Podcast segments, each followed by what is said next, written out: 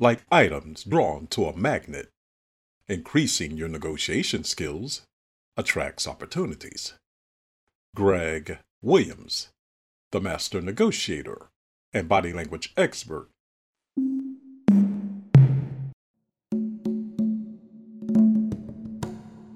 Hello, and welcome to the podcast of Greg Williams, the master negotiator and body language expert. In this series of podcasts, you will discover how to negotiate better and read body language. Seven quick ways to immediately increase your negotiation skills now. People don't realize they're always negotiating. Would you like to increase your negotiation skills and have better outcomes with those you engage?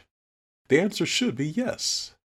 To become more successful, you must become adept at deal making and conflict resolution to succeed in any aspect of your life. In this episode, I share some game changing insights that will elevate your negotiation skills to greater heights and give you the knowledge to do just that.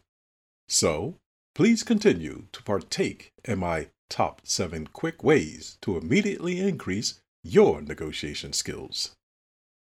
Number one, planning, planning, planning. Before negotiating, you must plan for what you want and what might occur to prevent you from achieving your desires. And the more important the outcome, the more planning you should engage in. During your planning phase, consider as many what if scenarios you can conjure up that might influence the flow and outcome of the negotiation. Create as many rebuttals as feasible to counteract potential adverse effects. You are striving to achieve a plan that will get you back on course should you be taken off of it during the negotiation while maintaining its control and flow. Number two, presenting offers.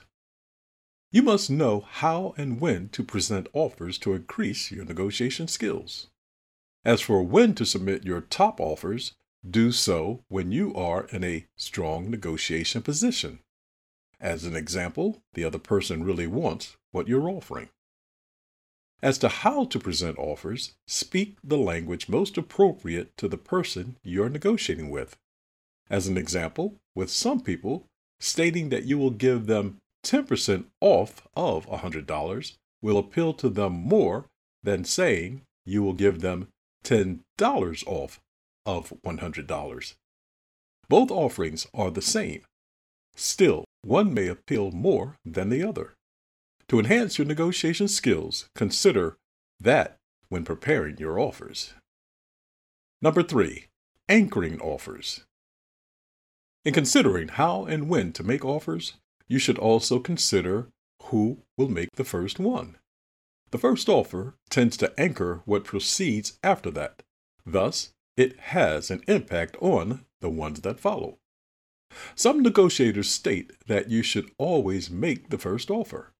My perspective is it depends on who is the most skilled negotiator amongst the negotiators. To highlight the point, if you possess better negotiation skills than the person you are negotiating with, and they make the first offer, you know their position. And based on your skills, you can maneuver that person to a point better suited for your outcome. Consider your advantage and negotiation skills when determining who will make the first offer. Doing so will enhance your negotiation skills and outcomes. Number four, the takeaway.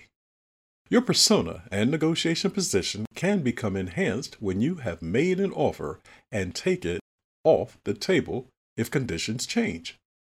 If it is an offer that the other party wants, but they were playing coy to see what else they might get, they will display that by the eagerness they engage to acquire it. The takeaway is a powerful negotiation strategy. Use it to enhance your negotiation skills. Number five, the flinch. The flinch is a negotiation skill enhancer because it can help you reposition yourself while projecting the impression that you are shocked by an offer or something someone said. You would use it as if feigning surprise. Say what? You should also time its usage when the other party believes the two of you are close to an agreement or to give the impression that you are drifting further apart. In any case, to enhance your negotiation skills, use it. Number six, body language. As with any body language gesture, you can convey additional meaning by the body language signals you send when you make offers and counteroffers. For example, with the flinch strategy, you could quickly move your head to one side as though you were attempting to dodge something thrown at you while saying, Is that really the offer you are making? The head movement heightens your words. Body language can also belie someone's sincerity when you observe their gestures are opposite of their words. As an example, someone saying that is their best offer while covering their mouth. While that may be their best offer, their hand covering their mouth may suggest they are attempting to shield the words they're speaking. In such a case, you should test their statement before accepting it as fact. Also, remember one gesture does not necessarily disclose someone's inner thoughts. Observe a cluster of their actions to determine that more accurately. Number seven, using slash asking questions. The answer you seek lies in the question you ask, but only if you ask the right question at the right time and in the right way. And you can get more insightful answers by asking better questions right. For instance, if you ask someone at the beginning of negotiations, is that the best you can do? They may respond by saying yes. But if you paraphrase the question later in the interaction by saying, How much better can you do? the process may have worn them down. Plus, in that state, they might respond with, how much better would you like me to do? Conceding that they have to do better. Always time your questions to gain the most significant benefit for your efforts. Reflection There are many ways to increase your negotiation skills.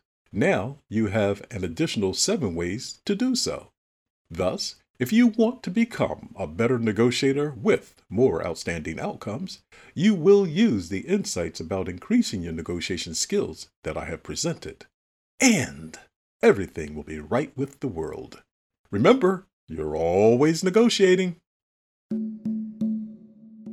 You've been listening to Greg Williams, the Master Negotiator and Body Language Experts podcast. I hope you enjoyed this episode.